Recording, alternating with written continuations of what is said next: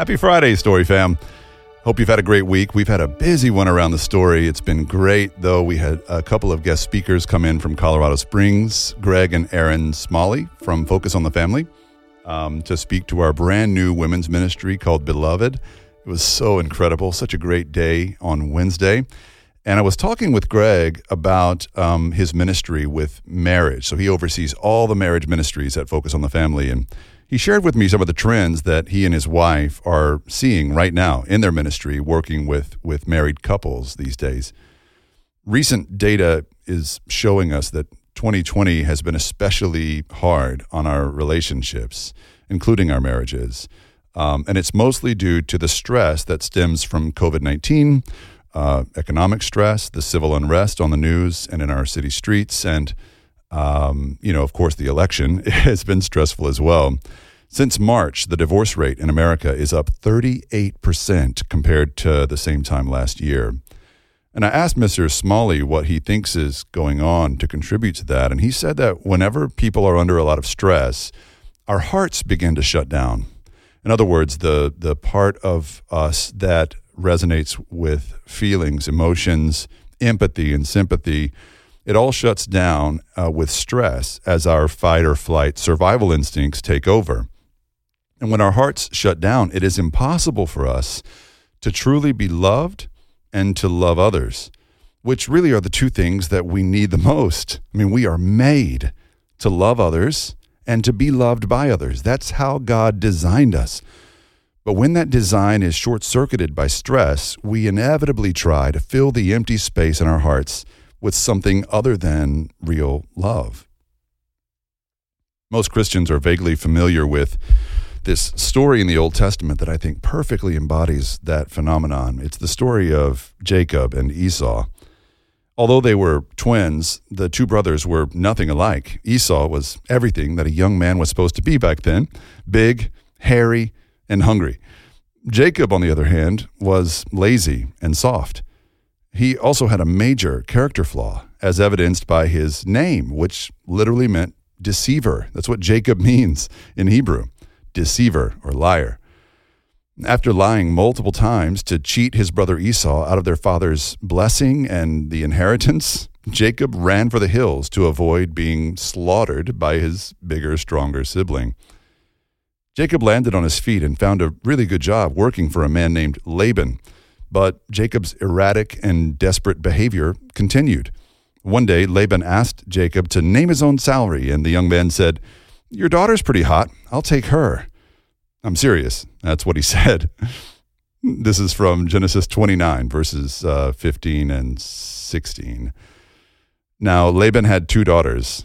The name of the older daughter was Leah, and the name of the younger was Rachel. Leah had weak eyes. We think that means she was cross eyed.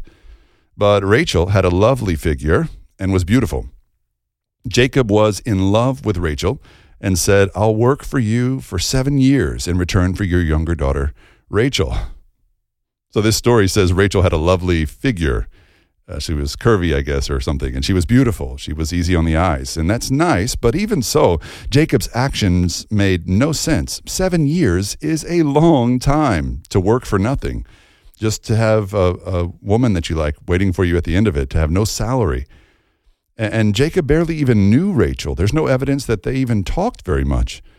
He sounds a lot like the guy who gets obsessed way too early in a relationship, the guy who says, I love you on the second date, or the girl you just met who likes every post you've ever made on Instagram at three o'clock in the morning, the, the night after you meet her.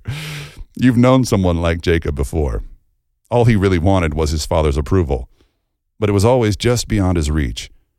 His dad was blind toward the end of his life, and so that one time Jacob changed his voice and pretended to be Esau just to know what it felt like to be loved by his dad. I mean, how deep is that? he was running from the truth all of his life. And in this story, he acted like a man who was running from his past. The thing about running from the past or running from the truth is that no matter how far you run, the truth will always catch up to you. And that's what happened to Jacob. After working under Laban for seven years, Jacob could finally claim his prize, the lovely Rachel. He said to Laban, Give me my wife. My time is completed, and I want to make love to her. which is a really strange thing to say to your future father in law. Just let it be known that if any young man ever says anything like that to me about my daughter, I might be writing my Friday emails from prison. Maybe that's why Laban responded this way. In Genesis 29 again, verses 22 to 25, it reads So Laban brought together all the people of the, of the place and gave a feast. But when evening came, he took his daughter Leah instead of Rachel, Leah, and brought her to Jacob, and Jacob made love to her. Wow. So I've been to some crazy weddings in my time, but I've never seen the groom get so drunk that he didn't notice the bride's father pulling the old switcheroo on him. Jacob was livid when, as the story goes, and this is exactly how the Bible tells it, in the morning, there was Leah. he rolled over in this marriage bed and saw Leah instead of Rachel laying there. Leah wasn't beautiful like Rachel. She was cross eyed and her body wasn't nearly as remarkable. On his wedding night, in his drunken state, Jacob had sex with her instead of Rachel, and according to custom, Leah was now officially Jacob's wife. When Jacob complained to Laban, he literally said, Why did you deceive me? So Jacob asked Laban, Why did you Jacob me? That's literally what he said in Hebrew. Why did you Jacob me? And then Laban replied to Jacob this way Look here, bud. So I, this is a paraphrase. Okay. Look here, bud. I don't know how they do things where you come from, but around these parts, we don't give the younger sibling a blessing that belongs to the older sibling.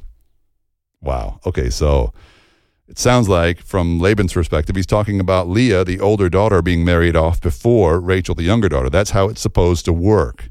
Jacob had no regard for that order, that, that the way things are supposed to work. But really, he's also talking about what Jacob had done in the past. Do you remember what Jacob did to Esau? He stole or lied his way out of uh, Esau's birthright. So Jacob's past had officially caught up to him and Laban had effectively out Jacobed Jacob. And still, Laban agreed to give Jacob um, Rachel as his second wife as long as Jacob agreed to work under Laban for another seven years. And he was still so hopelessly stuck on Rachel that he agreed. And Jacob took Rachel as his second wife. And here's where the story gets interesting, I think, and, and relates to how we're doing today. Because at this point, the story's spotlight moves away from Jacob and Rachel and on to poor cross eyed Leah, who, unlike Rachel, had never felt loved. It's easy to think how infuriating or confusing the morning after that first wedding must have been for Jacob. But can you imagine how humiliating and degrading the whole affair must have been for Leah?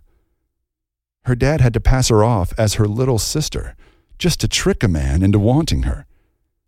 And I just imagine Leah holding out the tiniest shred of hope that after she gave herself to Jacob sexually, maybe he'd realize that it was really her all along and not Rachel that he wanted. But in the cold light of day, Jacob looked at her and still didn't want her.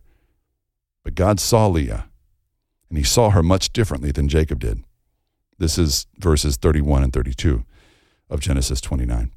When the Lord saw that Leah was not loved, he enabled her to conceive. But Rachel remained childless. Leah became pregnant and gave birth to a son. She named him Reuben, for she said, It is because the Lord has seen my misery. Surely my husband will love me now. Surely my husband. Surely Jacob will love me now. Leah thought that having a son for Jacob would make her husband love her at last. And sadly, she was wrong, and she remained unloved. But that didn't keep her from trying to earn Jacob's affections once and for all. In verses 33 and 34, we, we read this She conceived again, and when she gave birth to a second son, she said, Because the Lord heard that I am not loved, he gave me this one too. So she named him Simeon. Again, she conceived, and when she gave birth to a third son, she said, Now at last my husband will become attached to me, because I have borne him three sons. So he was named Levi. After bearing two more healthy sons for Jacob, Leah was still heartbroken and still alone. All that time, Leah had been doing exactly what Jacob did. She was trying to fill the void in her life with validation and romantic love or affection, but that left her feeling more worthless and unloved than ever. After getting pregnant for the fourth time, something happened that changed Leah's outlook. And no one knows exactly why her perspective shifted so suddenly. But one day, Leah stopped caring what Jacob thought about her. And, and this is in verse 35. She conceived again, and when she gave birth to a son, she said, This time I will praise the Lord. So she named him Judah, and then she stopped having children.